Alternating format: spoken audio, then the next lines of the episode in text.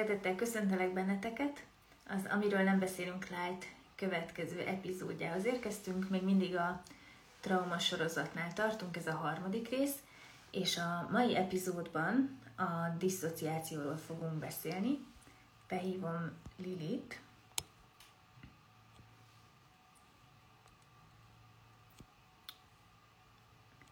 Talán emlékeztek.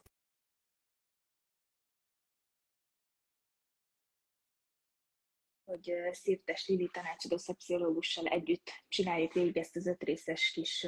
minisorozatot a traumáról, igyekszünk alap dolgokat Szia Lili átadni, és aztán meg az a megélésem és a tapasztalatom az eddigi beszélgetéseinkkel, hogy alap dolgokat igyekszünk átadni, de egy csomó mindenre elkalandozunk, és nagyon sok mindent szoktunk érinteni, szóval, hogy nem maradt egy ilyen definíció átadás ez az egész, de remélem, hogy nem bánják, én így ezt amúgy jobban élvezem, mint hogyha csak így szárazon átadnánk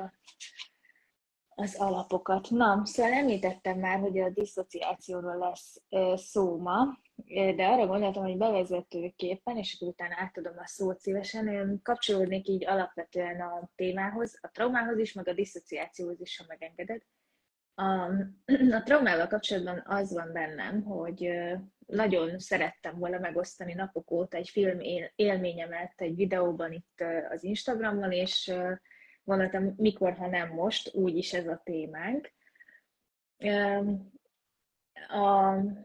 Az egyik kedvenc sorozatom most, bár nem minden rész egyformán érdekes vagy izgalmas, de minden esetben nagyon sok érték van benne. Nem tudom a címét, az a baj, de a Netflixen megy, arról szól, hogy hogyan szabadítanak ki ártatlanul elítélt embereket a jog segítségével, meg annak a segítségével újra megnézik a bizonyítékokat, és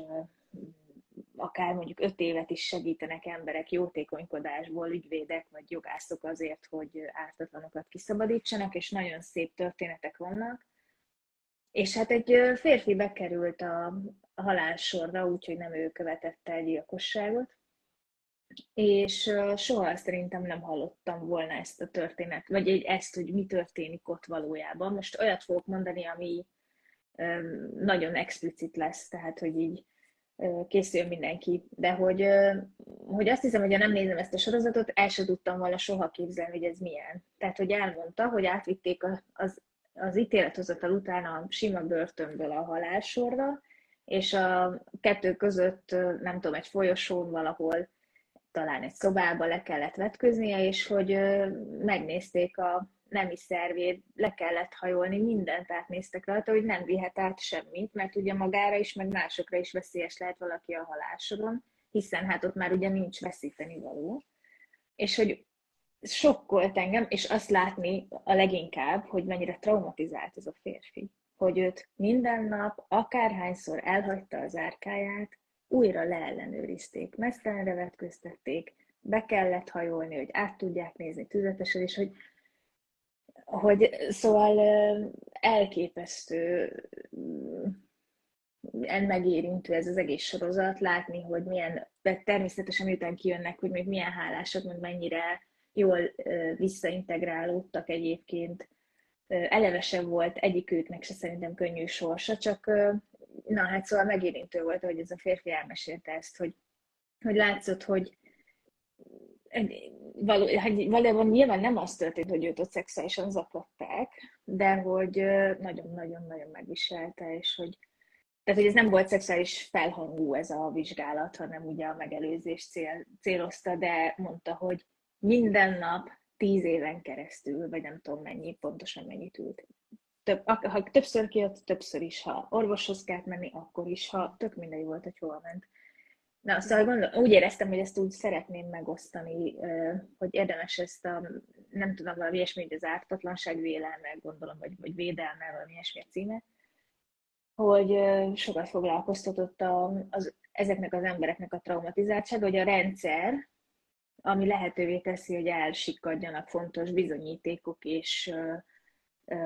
kétes bizonyítékokon alapulóan súlyos börtönbüntetések szülessenek, az egyébként mennyire traumatizáló, és hogy úgy összességében szerintem nem érintettük az eddigi részekben ezt, hogy mennyire sokat számít ebben az egészben a rendszer, amiben beágyazottan mi létezünk, hogy mennyire traumatizáló tud az lenni, hogy érintettem egy kicsit,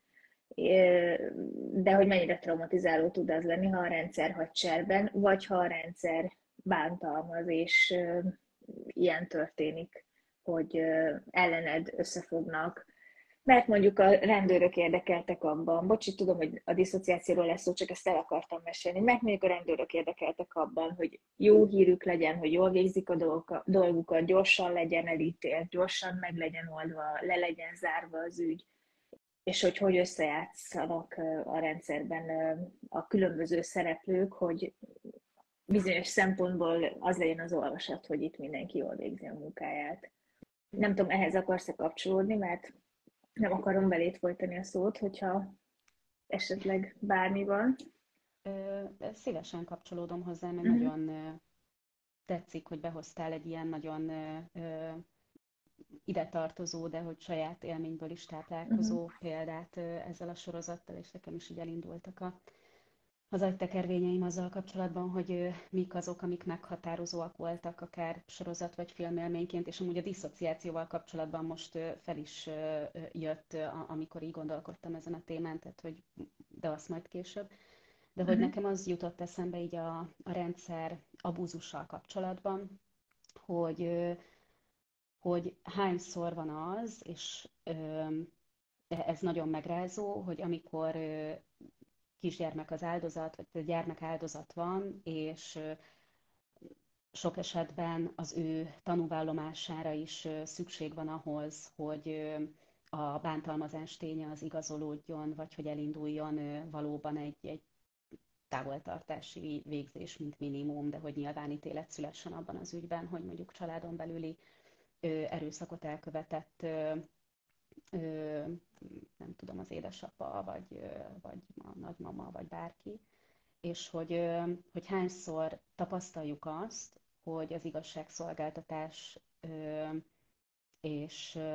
az egész rendszer, ami felépül erre, nem támogatja a gyereknek az egészséges trauma feldolgozását, ami alapvetően is egy nagyon nehéz helyzet, hogy egy gyerek hogy tud reálisan kijönni az őt ért, vagy akár az édesanyját, édesapját ért bántalmazás terhe alól, viszont azáltal, hogy ezt újra fel kell idéznie, újra el kell mondania, alapvetően is, hogy automatikusan beleteszi abba a rendszer, hogy ne szabaduljon a traumájától, és ugye, tehát hogy az jutott eszembe, hogy erre hozták létre Magyarországon izlandi mintára a Barnahús szolgálatot, ami egy jóval humánusabb kihallgatási metódust alkalmaz a gyermekek esetében, pszichológus, igazságügyi pszichológus szakértők bevonásával, és egy detektív üvegen keresztül megfigyelt beszélgetés során hozzák egy ilyen nagyon biztonságos helyzetbe, amúgy a gyereket egy pszichológus beszélget vele,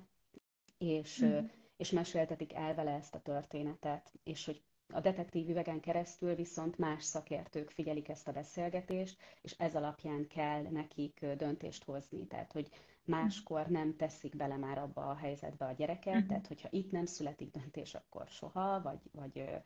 vagy azzal kapcsolatos határozat vagy vélemény, hogy itt konkrét bántalmazás történt, de hogy nem teszik bele a gyereket többet ebbe a nagyon újra traumatizáló, vagy potenciálisan újra traumatizáló helyzetbe, hogy a szexuális bántalmazás áldozatainak létrehozott szolgálat, ezt nem mondtam.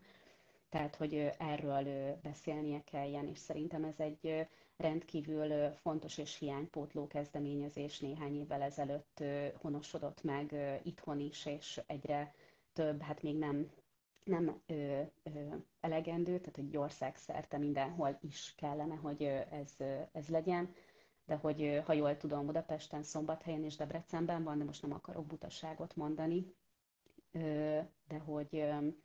hogy ez jutott eszembe így a rendszerabúzusnak egy ilyen fontos társadalmi szintű megelőzésével kapcsolatban.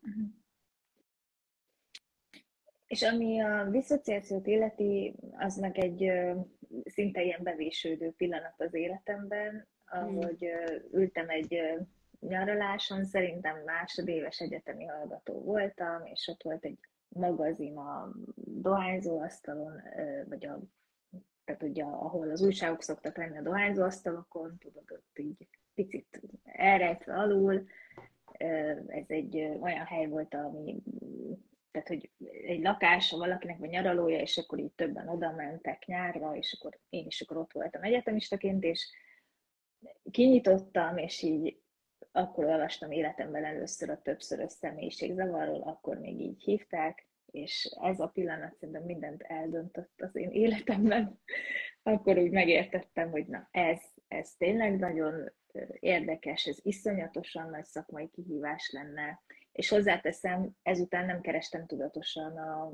témát. Aztán az, hogy én milyen mesterképzésre jártam, és hogy ott maradtam kutatni, az már nem volt egy szándékos döntés, de hát nem véletlen kötött le olyan hosszú éveken keresztül az intézetben való munka, a traumával kapcsolatos mindenféle előadást. Tehát nem tudtam megunni sok éven keresztül ezt az egész témát, de hogy ez ott kezdődött. Szóval sose felejtem a pillanatot, hogy így faltam, és az azon, hogy még annyira szeretnék róla olvasni, de hát csak egy cikk volt. Nagyon. Szóval, hogy azzal együtt, hogy ez egy nagyon nehéz téma, szerintem mivel érdekes is, ezért az egy hozzájárulás ennek az érdekességnek, vagy ez az érdekesség hozzájárul ahhoz, hogy rengeteg kutatót, meg szakembert érdekel, és így nagyon tudnak segíteni, és ha már itt tartunk, igazságtalan, de vannak ennél sokkal kevésbé érdekes, vagy a szakembereket lekötő területek, és ilyen szerintem például az alkohol használati zavar, az valahogy nem ilyen izgalmas, és nem ennyire vetik bele magukat a szakemberek ennek a, nem tudom, kutatásába, bár van, aki igen. Szóval, hogy ez nem teljesen igazságos és fair, meg hogy nem ez a legfontosabb, hogy egy szakembernek mennyire érdekes az, ami, nem tudom, amit tanul, csak azt akartam mondani, hogy ott megpecsételődött bennem a legfőbb érdeklődés így szakmailag. És ez egy tudománynépszerűsítő. Igen? Bocsánat, nem akartam beleszólni. Csak ennyi, hogy egy tudománynépszerűsítő cikk volt, tehát hogy ez még csak nem is volt egy tudományos cikk, úgyhogy pont jókor mondod a popkultúrát. Nagyon gyönyörűen rávezett a közbeszólásomat. Ja igen, tehát hogy ez szerintem a popkultúrának is egy ilyen felelőssége, mert hogy hát... Hogyha megnézzük, most így tényleg, ahogy végigpörgettem, hogy hány és főleg szerintem a 90-es, 2000-es években hány és hány film ragadta meg, és tévesen mondjuk skizofrénia kategória vagy doboz alá tették a multiplexi, a többszörös személyiségnek a bemutatását a filmvásznon, és hogy szerintem maga ez a misztikum, vagy ez az érdekesség, amiről te is mesélsz, ez azért nem csak így a szakmának egy ilyen figyelemfelhívó jellege, hanem nagyon jön abból, hogy mit olvasunk, ugye színdarabok, 5. szeli, nem tudom, tehát hogy azért itt igen. Nagyon sok minden... Ezután történt ez velem, hogy akkor az 5. szelit el kell olvasni, igen. Igen, tehát hogy... És amúgy most akkor ide beszúrom, bár nem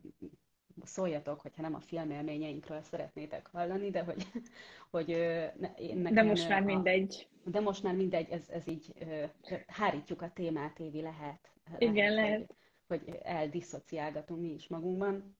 ez nem az. Szóval, hogy nekem így nem annyira ilyen hű, de haj, de fantasztikus film alkotás szerintem, ahhoz képest, hogy így sztárok garmadáját vonultatja fel. Megnéztem, 2003-ban készült az Azonosság című film, ami igen, arról szólt, ez egy, hát akkori gyerek fejemmel ez inkább egy ilyen, vagy tini fejemmel ez inkább egy ilyen horror thriller keverék volt, hogy egy motelben összegyűlik 10 idegen, és hát egy bérgyilkos vadászik rájuk, és azt kell kikutatniuk, vagy hogy azt kutatják így a film során, hogy mi az, ami kapcsolat lehet közöttük, vagy mi az, ami összeköti őket, hogy pont ők vannak ebben a motelben éppen 10, és akkor hát most nem akarom lelőni a poén, de innentől kezdve nem tudok más tenni, főleg, hogy ennél a témánál járunk, de hogy a végén kiderül, hogy ez egyetlen egy embernek az elméjében játszódik, aki súlyosan traumatizált volt gyerekkorában. És nekem az, amikor ez az egész, ez egy nagyon jó filmes megoldással van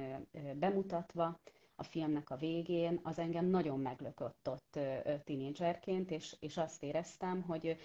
én megijedtem ettől, tehát hogy engem akkor tájt még nem ez a vágyakozás fogott el, hogy én erről annyira tudni akarok, hanem bennem volt egy nagyon erős riadalom és ellenállás, holott addigra már a trauma, mint téma, főleg a transzgenerációs trauma, egy családtörténetből kiindulva, nagyon-nagyon érdekelt engem. Szóval, hogy rengeteget olvastam, főleg nyilván szép irodalmi alkotásokat ebben a témában, később jöttek hozzá a pszichológiai jellegű dolgok, de például így a disszociatív identitás zavarral, akkor nagyon riasztó volt találkozni. De most már így ezzel a fejjel amúgy így szívesen megnézném ismételten ezt a filmet. Aztán lehet, hogy ugyanazt a hatást váltanák ki, de hogy ez például egy ilyen talán ide tartozó még. Sok mindent tudnék még a filmek, könyvön kapcsán, de térjünk rá arra, hogy mondjuk mi a diszociáció, amivel kapcsolatban nincsenek irális elvárásaim, hogy mi ezt így egyrészt egyetemi szinten, másrészt egyből a legérthetőbben tudjuk elmondani, mert szerintem egy egyetemi hallgatónak elsőre hallgatni erről is kihívást jelent, hogy összeálljon. Tehát, hogy rengeteget számít ennek az egész jelenségnek a megértésében, amikor az ember találkozik olyan kliensekkel, aki mutatja ezeket a tüneteket. De hogy nem akarom elvenni tőled a szót, hogyha van kedved ezt felvezetni, hogy mi a diszociáció, de nem is akarok benne cserben hagyni, tehát hogy itt vagyok, és én is hozzáteszem a sajátomat. Nagyon, nagyon szívesen kezdek el erről beszélgetni, hozzátéve azt, hogy amikor diszociációról beszélünk, és diszociatív zavarról, vagy identitászavarról, azért ez a klinikum területe. Tehát én, mint mondjuk tanácsadó szakpszichológus, aki mondjuk nagyon el vagyok mélyedve a trauma témában, mert meg van egy ilyen módszerem is az EMDR-rel, amiről majd később fogunk beszélni valószínűleg, az nem jelenti azt, még akkor sem, hogyha mondjuk a klinikai mesterképzésen végeztem, hogy én erről nagyon szerteágazó és tehát, hogy klinikai értelemben megalapozott tudással rendelkezem. Nyilván nagyon sok olvasmányélményből tudok táplálkozni, de hogy szerintem azt fontos leszögezni, hogy amiről ma fogunk beszélni, az azért nagyrészt a klinikumnak a területe, a pszichoterápia területe, és ezért is nagyon nehéz valószínűleg megtalálni a megfelelő szavakat így a diszociációnak a leírására, igen. Mert hogy ez nagyon így az egészségügy, meg a mentális zavarok kezelésének a területe. Viszont hát amit így első körben elmondanék, hogy amúgy... Tehát, hogy a jelentése sem egységes így a szakmában, tehát, hogy nagyon sok minden tartozik a diszociáció fogalma alá, ez egy nagyon szerteágazó szakkifejezés, és egyszerre értünk rajta tüneteket, amiről ma szerintem hosszabban fogunk, vagy bővebben fogunk beszélni, talán ez lehet az izgalmas, de amiről például ez a filmélmény is szólt, a diszociatív identitászavar, tehát, hogy van egy személyiséget átható, vagy a teljességét érintő zavar, ami azt jelenti, hogy van egy látszólag normálisan működő személyisége az egyénnek, viszi az életét, működteti a munkáját, láthatóan teljesen jól elfunkcionál az életében, de hogy vannak olyan alrendszerek vagy alszemélyiségek, olyan énállapotok, amelyek külön hát identitással, vagy saját autonóm döntésekkel, gondolatokkal, élményvilággal rendelkeznek, és ezek bizonyos triggerekre aktiválódnak észrevétlenül. Nagyon sokszor így ennek a elsődleges, látszólag normális személyiségnek a tudta nélkül, de van, amikor van valamiféle átjárás, ugye itt azért, hogyha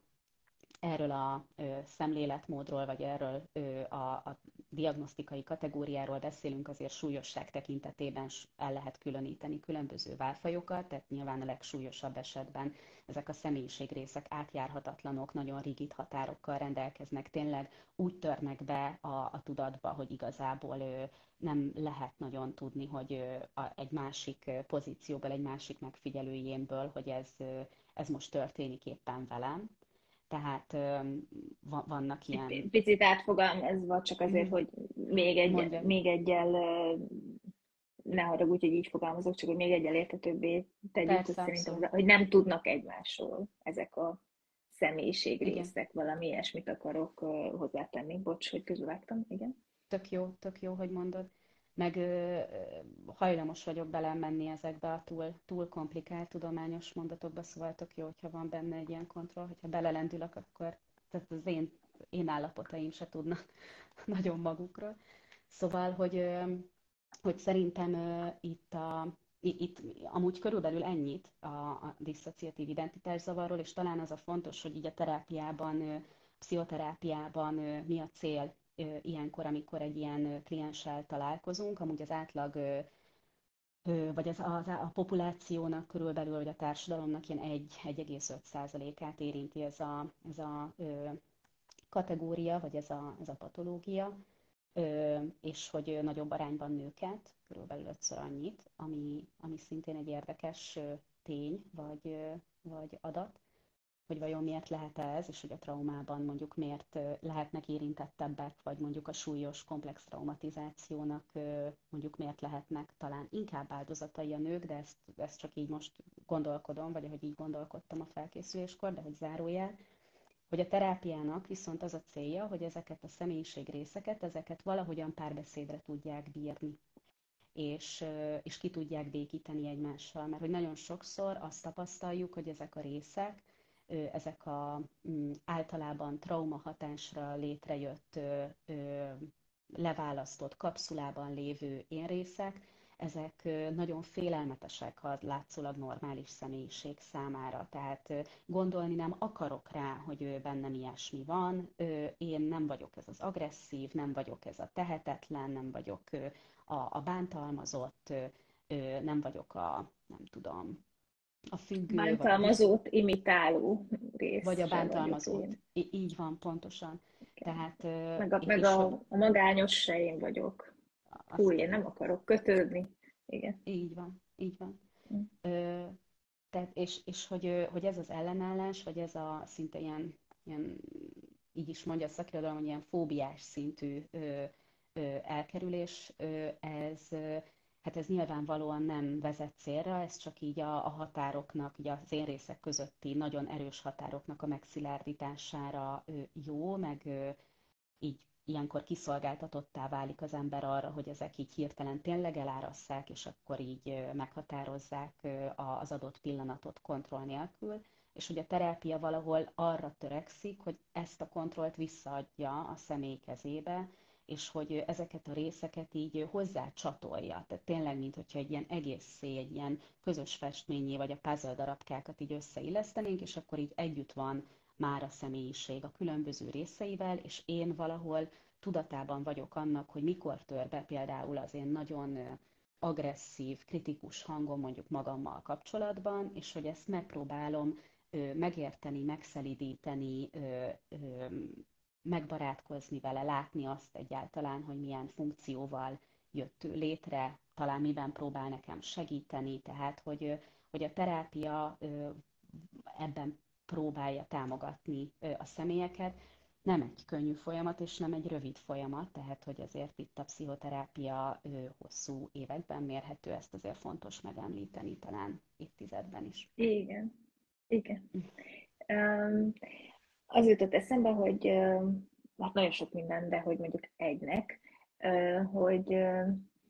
érdemes lehet arról beszélni, hogy ne ijedjenek meg azok, akik minket néznek. Normális emberekkel is előfordul az, hogy különböző énállapotaink vannak, és van, amikor kritikusabbak vagyunk magunkkal, máskor meg megéljük a magányunkat, és gyermeki állapotban vagyunk. Tehát az énállapotok változása, változékonysága, különböző helyzetekben az énállapotaink, a különböző énállapotaink működése egy normális dolog. Teljesen oké, hogy más állapotban járok be dolgozni, és más állapotban társasozok otthon a gyerekeimmel. Ez egy tökre normális különbség, de mondjuk észrevehető különbség valószínűleg. Még akkor is, ha megélem a dolgozni járó nő és a gyerekeivel társasozó nő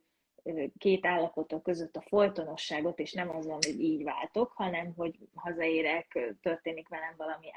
zsilipelek, és aztán ráhangolódok a játékra, és ez nem egy váltás. de hogy normális, hogy különböző állapotaink vannak, és ezekkel egészséges embereknek is érdemes foglalkozni, meg valamilyen mértékű, nem, egyébként kevés egészséges emberrel találkozok úgy a hétköznapjaim során, tehát inkább valamilyen mértékben traumatizált emberekkel, még ha csak kis mértékben is találkozom a munkám során, meg az életem során, akiknek lehet, hogy picit már nehezebb ezeket az én állapotokat rugalmasan, akaratlagosan váltakoztatni. Kicsit már azt érzi, hogy nem annyira rajtam múlik, hogy mikor vagyok sérülékeny gyermeki állapotban, hanem ez kiváltódik, és nem annyira rajtam múlik, hogy mikor kerülök vissza egészséges felnőtt állapotba. De ez nem ugyanaz, mint amikor arról beszélünk, hogy több különböző személynek tűnök, és fogalmam sincs róla, hogy ez változik, és ez a legsúlyosabb esetekben egy másik személyiség, mondjuk így, nem ez a legplasztikusabb vagy legszakmai kifejezés, de egy másik személyiségemben, idézőjelben, lehet, hogy meg se ismernélek az utcán, mert az a személyiség részem téged nem ismer, mert az arra szolgál, hogy valamitől valahogyan megvédjen. És a legegészségesebb és között, a két végpont között nagyon sok ponton helyezkedhetünk el ezen a spektrumon. Ezt mindenképp hozzá szerettem volna tenni. A másik meg, hogy magát a szót is nagyon sokféleképpen magyarázhatnánk. Rengeteg elmélet született arra, hogy egyáltalán mi ez, hogy működik, vagy oka az utána levő tüneteknek, vagy következménye a traumának. Iszonyatosan izgalmas egyébként, de hogy nagyon leegyszerűsítsem, és szerencsére vannak is ilyen egyszerű megfogalmazások. A disszociáció tulajdonképpen azt jelenti, hogy nagyon egyszerűen kifejezve, hogy valamik, amik összetartoznak, azok a dolgok, aspektusok, az élményemnek az érzelmi aspektusa, a testérzetem, a viselkedésem és az arról való gondolatom, ez egy emlékről, például, hogy tegnap megettem egy fagyit, most direkt mondok valami nagyon egyszerűt, ez mind egybe tartozna, de a disszociáció azt jelenti, hogy van emlékem róla, hogy ettem fagyit, de nem tudom, hogy milyen érzés volt, és semmi más nem tárolódik az emlékeimben tudatos szinten. Nem emlékszem, hogy viselkedtem, meg hogy éreztem magam közben, és ezt nem tudom akaratlagosan felidézni. Tehát egy élmény, amit együtt kéne tárolni, meg összetartozó elemei lennének, azok valahogyan külön tárolódnak, és csak külön-külön, nem tudom, tapasztalom meg. Például egy negatív, traumatikus élményből csak a gyomorideg marad, és felnőtt korban, vagy a mellkasi nyomás. És felnőtt korban 5-10 éven keresztül azt érzed, hogy mellkasi nyomás van rajtam, meg gyomoridegen, vagy és vagy, és nem tudom, mi váltottak ide, folyamatosan érzed. És így nem vennéd a levegőt, vagy oldanád ki a gyomorgörcsöt, és nem megy, és akkor nem tudnak enni hosszú éveken keresztül rendesen az emberek, vagy levegőt venni, vagy és nincs róla emlék, nem érted, hogy mi váltotta ki a jelenben, csak a testérzet van. Valami ilyesmit jelent leegyszerűsítve nekünk a disszociáció. És ennek azért nagyon sokféle magyarázata van még, meg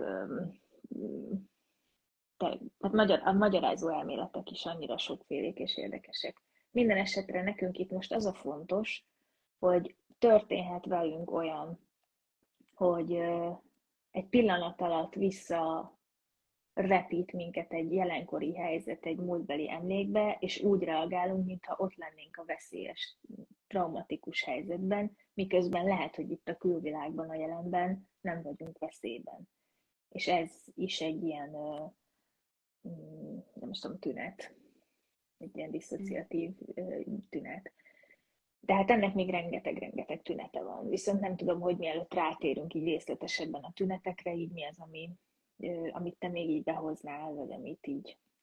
nem muszáj, csak hogy nem akarok így egyből átmenni a tünetekre. Talán ahhoz kapcsolódnék még, amit mondtál így az én állapotoknak a normalitásáról, vagy hogy így, ami így egy hétköznapi emberrel ugyanúgy fennáll, és hogy attól nem kell megijedni, viszont az figyelemfelhívó, vagy szükséges azzal foglalkozni, hogy mikor aktiválódik bennem mondjuk egy olyan énállapot, ami mondjuk bizonyos élethelyzeteimben mondjuk nehézséget okoz nekem, tehát ugye ilyen klasszikus ez a belső kritikus hang, most meglöktem a telefont, szóval, hogy így a disszociáció, mint tünetnek így ezt a spektrumát, vagy kontinumát, amit még így be akartam hozni, hogy ugye a szakma beszél normál disszociációról és patológiás disszociációról, és hogy ezek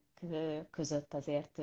elég nagy a szórás. Bizonyos elméletalkotók ezzel az elképzeléssel vitatkoznak, és hogy ez így van rendjén a szakmánkban, de hogy itt a normál disszociáció kapcsán azt megjegyezném, hogy itt amikor valamit csinálunk nagy hevülettel, nagyon belemegyünk érzelmileg, flow állapotba kerülünk, akkor valószínűleg minden mást, ami a külvilágban amúgy történik, kizárunk, és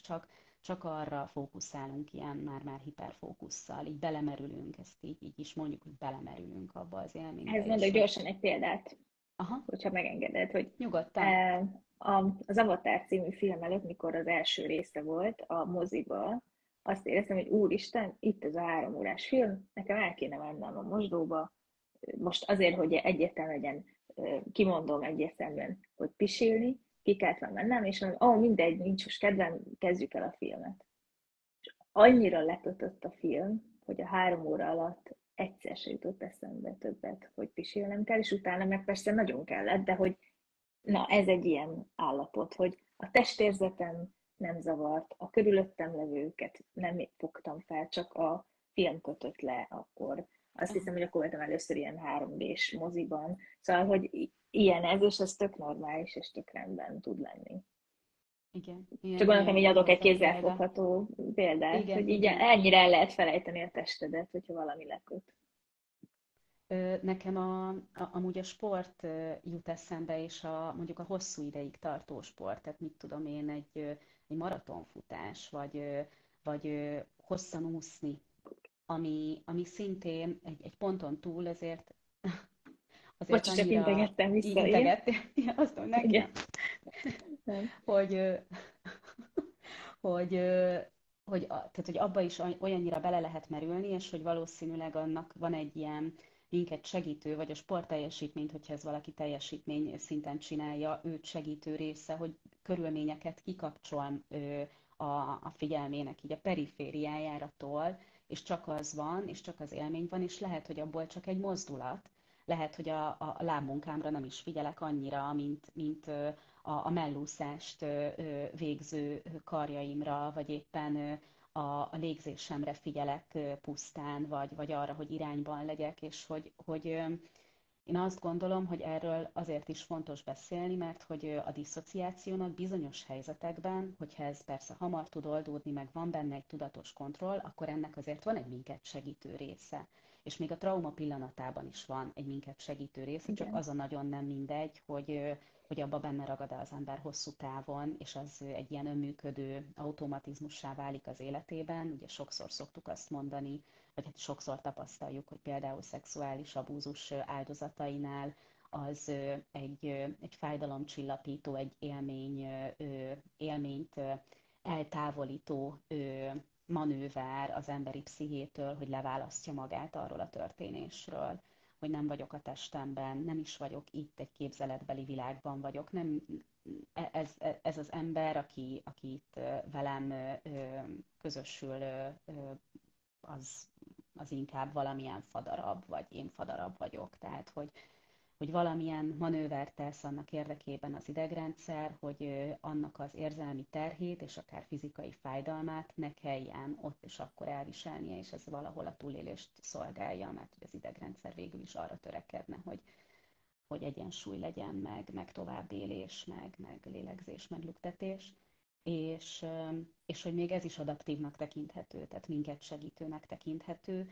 Nyilván megint csak azt mondom, hogyha ez viszont hosszú távon elkezdi meghatározni az embernek a működéseit, és később is megmutatja magát egy olyan helyzetben, amit te is mondtál, hogy látszólag már biztonság van. Például a párommal vagyok egy szexuális együttlétben, aminek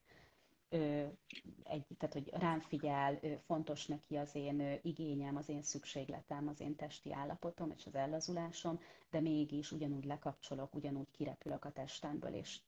máshova rakom magam. Tehát még így a normális, a patológiás kontinummal kapcsolatban ennyit akartam hozzáfűzni, és akkor tényleg rá is fordulhatunk a tünetekre, vagy így a diszociációnak erre a nehezebb patológiás. Ehhez még annyit tennék hozzá, hogy azért mondjuk egy autóbaleset, aminek a hatására bekövetkezhet diszociáció, mert hogy nem szó, és akkor itt jönnek ilyen izgalmak, hogy ok vagy következmény, annyira nagy veszélyhelyzet van, hogy teljesen másképp kezd el működni az agyunk egy olyan helyzetben, amikor felmérjük a másodperc 5 része alatt, hogy mondjuk itt ütközés lesz. És hogy ez valamilyen szinten lecsapódik a mi idegrendszerünkben, de ugye azért más működésmódba vált az agyunk, ami ellehetetleníti azt, hogy emlék alakuljon ki arról, hogy mi történt. Tehát, hogy még ez is ott van. És ez, ha egyszer történik meg, és egyébként nem traumatizált a személy, tényleg véd attól, hogy ez a sokkos dolog folyamatosan ott legyen, viszont sajnos közben utólag tünetet is okoz, mert hogy elkezdenek betörni, mondjuk akaratlanul az ütközésről bevillanó flashbackek és emlékképek, emlékbetöréseknek hívjuk ugye ezt magyarul. És hogyha meg ehhez képest az van, hogy valakit minden nap ugyanúgy traumatizál az anyja vagy az apja, akkor ez nem egy egyszerű dolog, ami csak a autóbaleset ütközésére korlátozódik, és egyébként nincs ilyen, hanem arról van szó, hogy egyszer-egyszer visszarendeződnénk, de ha minden nap vagy rendszeresen néhány hetente, néhány havonta át kell ilyesmit élni, akkor hát az az igazság, hogy rászokunk. És közben, ha kisgyermekkorban vagy csecsemőkorban történnek a traumák, akkor megakadályozza azt, hogy az idegrendszer annyira jól tudjon fejlődni, és eljusson arra a működési rendszerre, hogy egyáltalán össze tudja kapcsolni dolgokat, okokozati összefüggéseket, és az is ellehetetlenül, hogy én a diszociáció helyett asszociációkat hozzak létre, meg integráljam, vagyis összekapcsoljam, és egybegyúrjam a dolgokat, hanem marad ez a szétkapcsolás, mert nem képes rá az idegrendszer sem.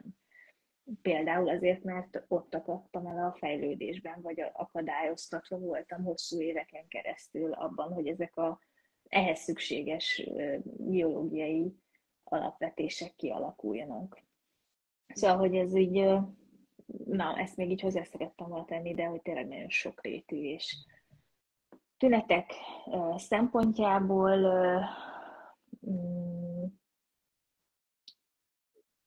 nagyon bennem volt, hogy egyet így ki szeretnék emelni, és most nem jut eszembe, hogy mi volt az, úgyhogy inkább átadom neked a szót, és közben biztos eszembe fog jutni.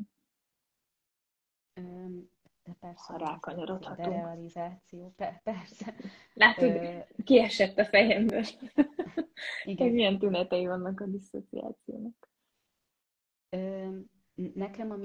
tehát, hogy az egyik legizgalmasabb, meg amiről így sokat is szoktunk beszélgetni, meg már itt is említés szinten felmerült, az amnéziának a jelensége. Tehát, hogy az élet történet teljes egészét mondjuk elfelejti az ember, vagy csak egy bizonyos részét felejti el, ami a traumához kötődik, vagy bizonyos érzületek vannak meg, vagy zsigeri van ez a szétkapcsolás, szóval számomra ez az egyik legizgalmasabb része a diszociációnak, hogy így konkrétan, minthogyha nem is lenne ott az az emlék, és nem csak, hogy elfelejtettük, hanem tényleg az idegrendszer egy olyan tárolójába került automatikusan, mondjuk a trauma hatására, ami hozzáférhetetlen, tehát nincsen hozzá semmilyen kapcsolatom. És amikor például, hogyha beszélgetünk valakivel a gyerekkoráról, ugye azért nem egyszer találkozunk azzal, hogy hát igazából nem tudom felidézni a 10 éves korom előtti időszakot, és akkor ő azt kérdezi, hogy ez így normális-e, vagy ez így oké-e, és hogy azért azt látjuk, hogy ennek valószínűleg nagyon is van abban, vagy tehát ugye a traumának nagyon is van arra hatása, hogy bizonyos időszakok így teljességgel kiessenek. És ilyenkor nyilván, hát azt nem tudjuk erőszakkal, nyilván nem is akarnánk felszínre hozni és kimunkálni, és nagyon sokszor így, akár így, amit te is mondtál, ezekből a zsigeri asszociációkból következtetünk vissza, hogy ott milyen tanulás lehet a múltban. Tehát lehet, hogy itt a jelenben megélek valamit, és ez az egyetlen kulcsom ahhoz, a múltbeli történethez, vagy ahhoz az időszakhoz, mert mondjuk itt megélem azt, hogy van egy vissza-visszatérő negatív gondolatom önmagammal kapcsolatban, hogy én bűnös vagyok, vagy én piszkos vagyok, vagy tisztátalan vagyok, halványlag gőzöm nincsen, hogy ez hova kötődik. Viszont, és hogy nem is lehet azt mondani, hogy oké, hát akkor abban a 10 éves korodig terjedő időszakban történhetett veled valami, tehát hogy ezt nagyon óvatosan, apránként közelítjük meg, és elképzelhető, hogy minek utána egyre nagyobb biztonságban érzi magát, és itt most ugye egy terápiás helyzetről, vagy körülményről beszélek, minél biztonságosabban érzi magát a kliens mondjuk a terápiás kapcsolatban, minél több kompetenciája született így a közös munka első időszakában, így a jelenre vonatkozóan, hogy mondjuk határozottabban tudja megvédeni magát valakivel, annál hozzáférhetőbbek valószínűleg mélyebb tartalmak is az életéből, és lehetséges, hogy így néhány hónap múlva valamilyen emlékfoszlány mégiscsak ott lesz ennél a gondolatnál, vagy ennél a zsigeri érzésnél, hogy nekem van egy visszatérő gyomoridegen, vagy felriadásom az éjszaka közepén. Igen, és eszembe jutottak még ilyenek, ami ehhez kapcsolódik, hogy kiesnek időszakok a felnőtt korból, és azt mondom, hogy az egyetemnek az első pár éve nincs meg, vagy úgy a nyarak homályosak, és nem tudom felidézni. Nem tudom felidézni, hogy múlt héten mit csináltam. Nem tudom, hétvégenként mit szoktam csinálni. És akkor mondunk még pár ilyen példát, amiből így gyanúsak lehettek magatoknak valamennyire, és érdemes lehet esetleg segítséget kérni, bár sajnos, tehát ezért is fogunk majd eszközöket, stabilizációs eszközöket hozni, mert az van, hogy sajnos nincs annyi szakember, mint amennyire szükség lenne, mivel ez egy népbetegség tulajdonképpen, mármint a trauma és a következményei. Vagy legalábbis népegészségügyi jelentőségű, hogy ne legyek ilyen slendrián, de hogy, tehát, hogy hozzá akartam tenni, hogy van egy ilyen kifejezés, hogy mintha nem is én lennék, ilyen énidegen dolgok utalhatnak diszociációra, hogy nem emlékszem, hogy nem tudom, itt van egy poszt, látom, hogy lájkoltam, mintha soha nem is láttam volna, és ez mondjuk rendszeresen előfordul. Persze mondjuk social médiát görgetni elég zsibbat állapotban is lehet, tehát hogy ez nem az az állapot, amiben olyan tudatosan rögzülnek az emlékek, ettől még ez lehet egy jel. De az nagyon fontos megkülönböztetés szerintem a személyiségzavar és a diszociatív zavar között, hogy a személyiségzavarban szenvedő személyek, és egyébként szerintem sokszor van átfedés is, de maradjunk egy picit így tisztában a kategóriában, sokszor arra mondják, hogy mintha ez nem is én lennék, amit szégyelnek, és kínos nekik felidézni, és könnyebb úgy gondolni ezen cselekedeteikre, mintha az nem is a személyisége részét képezni, míg a diszociatív, nem is tudom, tünetképződés kapcsán semleges dolgok is kiesnek. Tehát nem az, hogy amikor kínosan viselkedtem, azt legszívesebben elfelejteném, hanem az is, hogy mit vacsoráztam tegnap. Nem tudom felidézni, mert annyira zsibbadt állapotban voltam, hogy nem tudatosodott, és nem alakult ki róla emlék. És mondjuk egy hasonló tünet az az, hogy beszélgetsz valakivel, de nem hallod, amit mond, vagy csak részmondatokat hallasz arról, amit mond. Nagyon kevéssé tudsz koncentrálni, és azért ez úgy tűnhet, meg nagyon könnyű szerintem ezeket az állapotokat figyelemzavarral összekeverni. Persze ez egy külön szakterület, hogy a figyelemzavart tudja valaki diagnosztizálni, csak azt mondom, hogy a laikus nem fogja tudni a különbséget belülről megmondani, hogy azért nem tud koncentrálni, mert figyelemzavaros, vagy azért nem tud koncentrálni, mert folyamatosan diszociál, és ki zoomol, vagy kicsekkol a helyzetből, és beszélnek hozzá, de ő nincs ott, nincs jelen. Most így ezek jutottak még hirtelen szembe, de sok-sok ilyen van.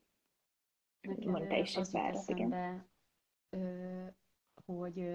tehát mit tudom én, ez a, nem tudom, hogy jutottam el A-ból B-be, vagy nem emlékszem arra, hogy én tehát, hogy került rám ez a ruha. Ilyenek, meg így a terápiás térben azért azzal is gyakran találkozunk, hogy de hogy így alapvetően is egy beszélgetésben, de hogy így terápiák során azért gyakrabban szokott felmerülni az a kérdés, hogy amúgy mit érzel, most milyen érzés van benned, és se kép, se hang. Tehát próbálja összerakni, de nem szókészlete nincsen erre, mert hogyha mondjuk megvizsgálnánk azt, adnánk neki egy érzéslistát, hogy te ezeket az érzéseket ismered át, tehát hogy van-e fogalmad arról, fogalmi rendszereid arról, hogy ezek az érzések mit jelentenek, vagy fel tudsz-e idézni egy olyan képet, vagy egy olyan embert magad előtt, aki ezeket az érzéseket átélt, akkor valószínűleg erről tudna mit mondani. De hogy akkor, amikor reflektorfénybe kerül az, hogy ő hogyan van, meg mit érez mondjuk a testében, vagy milyen emóciói vannak, akkor nem tud erre válaszolni. És hogy ez egy nagyon gyötrő, nagyon fájdalmas, feszült állapot, amikor ez is realizálódik a másikban, hogy ebben én nem találok kulcsot saját magamhoz. Tehát például ez szerintem egy ilyen nagyon látványos tünet, amit sokszor tapasztalunk, és ezzel nyilván nagyon sok munka is van. És ha már szóba hoztad a terápiát, az is eszembe jut, hogy pont olvastam nemrég egy érdekes tanulmányt, ami azt bizonyította, hogy a pszichológusnak az érzései a páciensével kapcsolatban, jó, nyilván ez nem először mondták már ezt, vagy bizonyították, de tök jó volt látni ezt egy ilyen nagyon tudományos cikkben, hogy a pszichológus érzései a klienseivel kapcsolatban igenis diagnosztikus értékűek lehetnek. És nagyon izgalmas, amikor viszonylag jól emlékszel a klienseidre, meg ebbe szerintem bele is lehet jönni, tehát amikor minden nap az a munkád, hogy emberek élettörténetét, meg történeteit megjegyezd, rá is lehet szerintem nagyon jól tanulni, meg tényleg egy fókuszált figyelem, amit ott a terápián csinálsz a klienssel, és akkor jön egy kliens, akinek így, úristen, van testvére, vagy nincs, és mit csináltunk a múlt alkalommal, és atyaégi, hogy is volt a gyerekkora, és elkezded azt érezni, hogy neked kiesnek dolgok a klienssel kapcsolatban, ez nem biztos, hogy véletlen. Az is lehet, hogy másról szól, csak azt mondom, hogy ez a pszichológus oldaláról is egy jelzésértékű dolog, hogy ő is elkezd feledékelni, homály, nem tudja felidézni, nagyon meg kell magát erőltetni. Meg aztán, amikor vagy a terápián, vagy a külvilágban, a terápiától függetlenül elkezdi azt valaki érzékelni a másikon, hogy olyan, mintha sokféle lenne, hogy egyszer ilyen, másszor olyan, és nagyon máshogy reagál, és mintha nem ugyanaz az ember lenne, nincs így zsibbat, és amikor itt van és élénk, akkor ez egy teljesen más ember, és tudom, mit akartam mondani. Az üvegfalat akartam mondani. Hogy ez olyan lehet a hozzátartozóknak, vagy egyébként a tünetet átélőnek is, mint amelyik egy ilyen jó vastag üvegfalon keresztül, ami hangszigetelő, kellene beszélgetni, és mondjuk ez így ráadásul tejüveg is majd, vagy közel tejüveg, és úgy kéne nekem elmagyaráznom neked valamit, hogy te ezen keresztül hallod, és bólogatsz, meg látod, hogy beszélek, de semmi nem megy be. És vissza jelzel, és én azt hiszem, hogy értetted, és kiderül holnap, meg holnap után, meg 2 hét múlva, hogy semmi nem ment be, és megkérdezed, amit megbeszéltünk, és 5-ször egymás után megkérdezed, amit megbeszéltünk. És ez az üvegfal érzés, hogy én nem tudok itt hozzád érni, kapcsolódni, itt nem történik köztünk semmi, mert itt van ez a nagyon-nagyon vastag, hangszigetelő üvegfal. Ezt akartam elmondani, hogy ilyen érzés lehet a disszociáció. Gyönyörűen fogalmaztad meg, és hogy valahogy még az jut eszembe ezzel kapcsolatban, hogy ugye pszichológus reakciója mondjuk a kliensére, és itt most tényleg nem beszélve arról, amikor ez a pszichológus saját ügye, vagy, igen, vagy amikor valamilyen a kapcsolati dinamikáról szól, hanem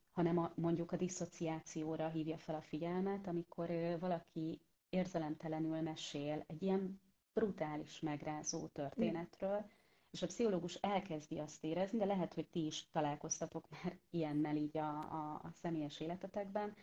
hogy a pszichológus kezdi el érezni azt, hogy gyomorgörcse van, vagy hány ingere van, vagy elkezd szédülni. Tehát, hogy olyan zsigeri reakciókat él át, és először nem tudja hova kötni. De velem is volt már ilyen, hogy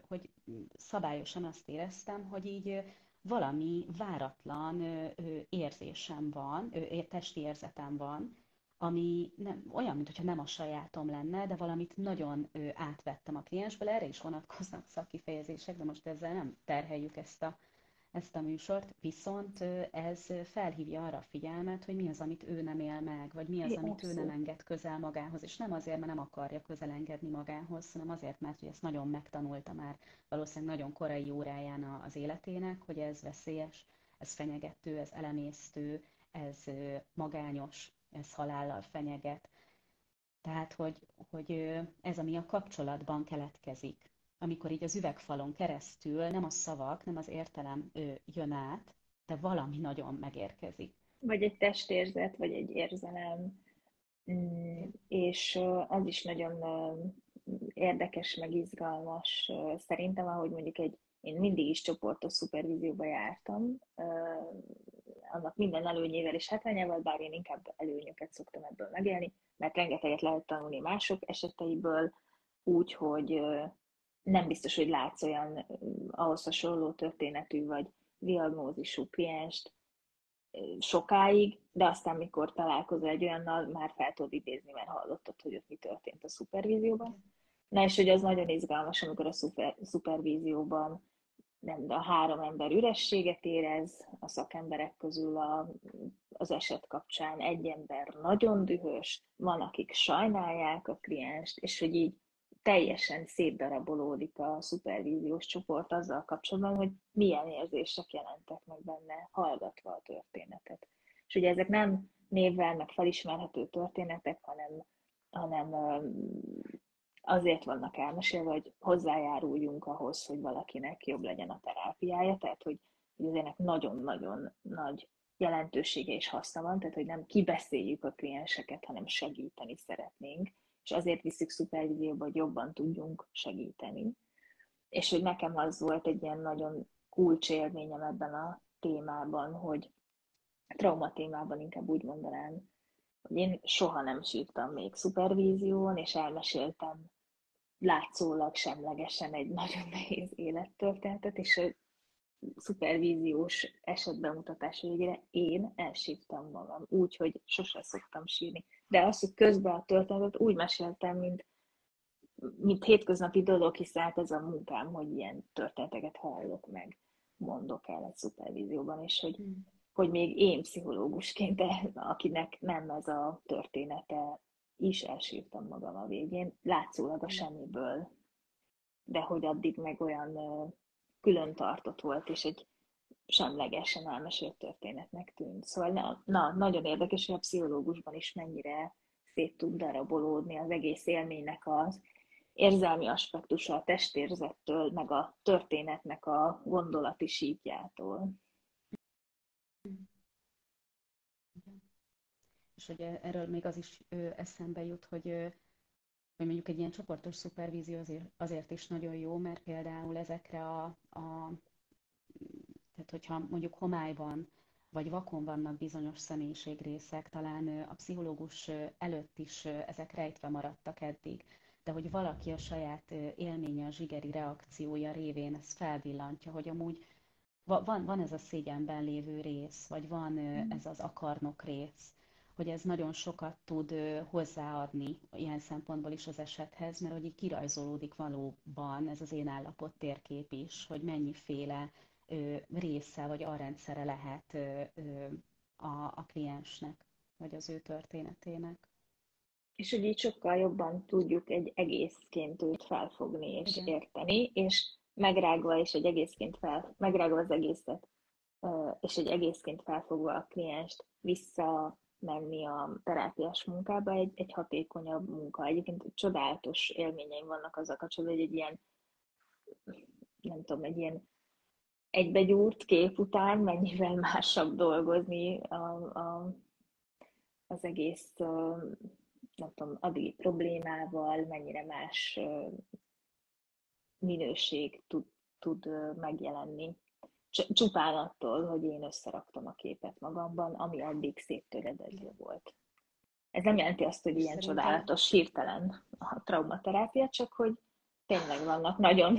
különleges pillanatok ebben. Igen.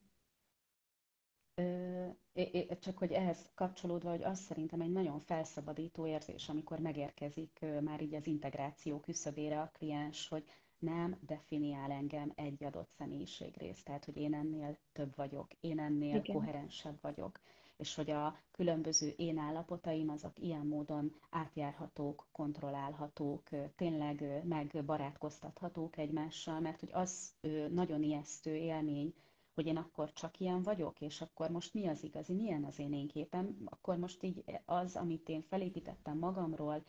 identitás, elképzelés, ez egy hazugság volt, és hogy ezek nagyon, nagyon őrjítő kérdések a terápia így bizonyos szakaszaiban, és amikor tényleg elindul az integrációs folyamat, akkor pedig jön egy nagyon mély megérkezés azzal kapcsolatban, hogy igen, valahol vagyok ilyen is, meg vagyok olyan is, meg innen is tanultam valamit magamról, meg onnan is hozok valamilyen diszfunkcionális programot, meg valami nagyon jó programot is, de hogy ezek egysége jelent engem, és érthető. Köszi. Ez nagyon szép végszó lenne, csak az a baj, még megfogalmazódott nekem két dolog. De itt kéne amúgy abba hagyni szerintem. Lehet utólag azt mondom, hogy tényleg itt kell tovább hagyni. Minden esetre. Ez az élőzés szépsége, Évi. Igen. Két dolog van itt bennem, ami nagyon kérdéses, hogy kell lemondanom, mert nem emlékszem a hivatkozásra, nem emlékszem, hol olvastam, abban biztos vagyok, hogy tudományos forrásokból volt, de mondjuk 8 éve, tehát, hogy így biztos, hogyha valaki fegyvert tenne a fejemhez és leültetne, hogy nem találnám meg, szóval nem tudok hivatkozni erre. Csak hogy erről, amit te meséltél, most eszembe jutott, hogy hány és hány narcisztikus személyiségzavar áldozata mondja azt, hogy megőrülök attól, hogy nem tudom, hogy mikor mondott igazat, hogy akkor hazudott, amikor szerelmesnek mondta magát, vagy most, amikor látszólag neki nem fáj, hogy elhagytam, és akkor erről jut eszembe, hogy ez is egy diszociatív tünet, hogy hirtelen egyszer csak az addigi fontos kötődési személyről úgy tudok leválni egy pillanat alatt, mintha, vagy lehet egy diszociatív tünet, mintha nem éreznék semmit, és nem fájna, és nekem ez nem is volt fontos, de hát ez egy iszonyatos nagy hárítás, hogy finoman fejezzem ki magam. És hogy olvastam egyszer egy olyan megközelítést a narcisztikus személyiségzavarról, hogy az tulajdonképpen másodlagos strukturális diszociációként is felfogható, és a narcisztikus személyiségzavarban szenvedő személyek részei, énállapotai megfeleltethetőek a diszociatív énállapotoknak, és arról van szó, hogy ugye ez a nagyon, tehát hogy nem tudom, az egészséges felnőtt rész, vagy a látszólag normális rész iszonyatosan fóbiás a magányos gyerek részre, és ez a feljogosított rész meg nagyon erősen védi az egész személyiséget attól, hogy kiderüljön, hogy nem tökéletes. A mentés saját maga számára, hogy kiderüljön, hogy ő nem tökéletes, és hogy azért ilyen nehéz kiigazodni, és tűnik úgy, mintha 2 percen belül hazudna, és meghazudtolná saját magát, mert lehet, hogy gyors váltásokban egyikén állapotban bocsánatot kére, és már is jön a feljogosított, aki egy mondaton belül meghazudtol téged, pedig az elején úgy tűnt, hogy őszinte lesz a bocsánatkérés. És én azt gondolom, hogy ezt nem tudom bizonyítani tudományos kutatással alátámasztani, de hogy ennek a koncepciónak nagyon is van értelme, amikor gondolkodom a narcisztikus személyiségzavarról igazából. Ez volt az egyik, amit el akartam mondani, csak azért érzem kockázatosnak, mert alátámasztani nem tudom. Nem tudom, hogy erről te valaha hallottál-e, vagy olvastál-e. Nem azért kérdezem, hogy kellemetlen helyzetbe hozzalak, csak hogyha így hozzáfűznél valamit. Tehát erről konkrétan nem. de hogy arról igen, hogy a személyiségzavarok, meg tehát ugye az így benne van a munkánkban, hogy a személyiségzavarok sok szempontból nehezen megkülönböztethetők ezektől a diszociatív részektől, és hogy nem csak a narcizmus, hanem ugyanúgy a borderline-t is ide lehetne hozni, ami szintén abszolút ezzel az analógiával lekövethető, és valahogy az jutott eszembe, hogy ezáltal egy picit ezeket a stigmatizált személyiségzavarokat egy nagyobb együttérzéssel vagy empátiával nézhetjük, mert hogyha látjuk azt, hogy hol van a törékeny, sebzett gyermek, látjuk azt a kétségbeesett próbálkozást, aki akár a narcizmust létrehozó, vagy a narcisztikus homlokzatot létrehozó embert, aki így megpróbálja eltolni magától a magánynak az érzését, tehát azzal is lehet empatizálni. Tehát, hogy valahogy ez jutott eszembe így ezzel kapcsolatban, meg hogy itt tényleg differenciál diagnosztikailag azért ez feladja a leckét ilyenkor, és lehet, hogy több disszociációval találkoznánk amúgy, hogyha mondjuk ebben a keretrendszerben gondolkodnánk. Hozzáteszem, így az EMDR mesterem, a Haválka Judit klinikai szakpszichológus, ő például átadta nekünk ezt a traumaszemüveg kifejezést, ami szerintem egy nagyon jól működő keretrendszer, hogy minden egyes problémát ne a patológia, a betegség, egészség tengelyén keresztül értékeljünk, hanem azzal a kérdéssel, azzal a nyitottsággal, hogy mi történt az adott emberrel, mi az ő története, milyen traumatikus események járulhattak hozzá ahhoz, hogy ő ezeket a nehézségeket tapasztalja aktuálisan, és szerintem ez egy ilyen nagyon... nagyon jól működő dolog, de hát akartam még valamit mondani. Amire már nem emlékszem, de ide még azt hozzátenném, hogy én ezt úgy érzem kerekegésznek, ha megemlítjük mellé, hogy kettőnknek így is elég lett volna, csak hogy a hallgatóság szempontjából, hogy megemlítjük mellé, hogy ez, hogy mi a te történeted, nem ment fel a felnőttkori viselkedésem következményei alól, tehát ha a történetem hatására én is bántalmazóvá válok, akkor mondjuk arra lehet azt mondani, hogy az én olvasatomban, az én jelenlegi etikai kódexemben megállapítani valakinek a személyiségzavar diagnózisát, és ezzel én nem stigmatizálom, csak mondjuk magamnak adok egy gondolkodási keretet, hogy hol olvassak utána, ha valami kérdésem van, vagy milyen megközelítés fog segíteni abban, hogy segítsek neki,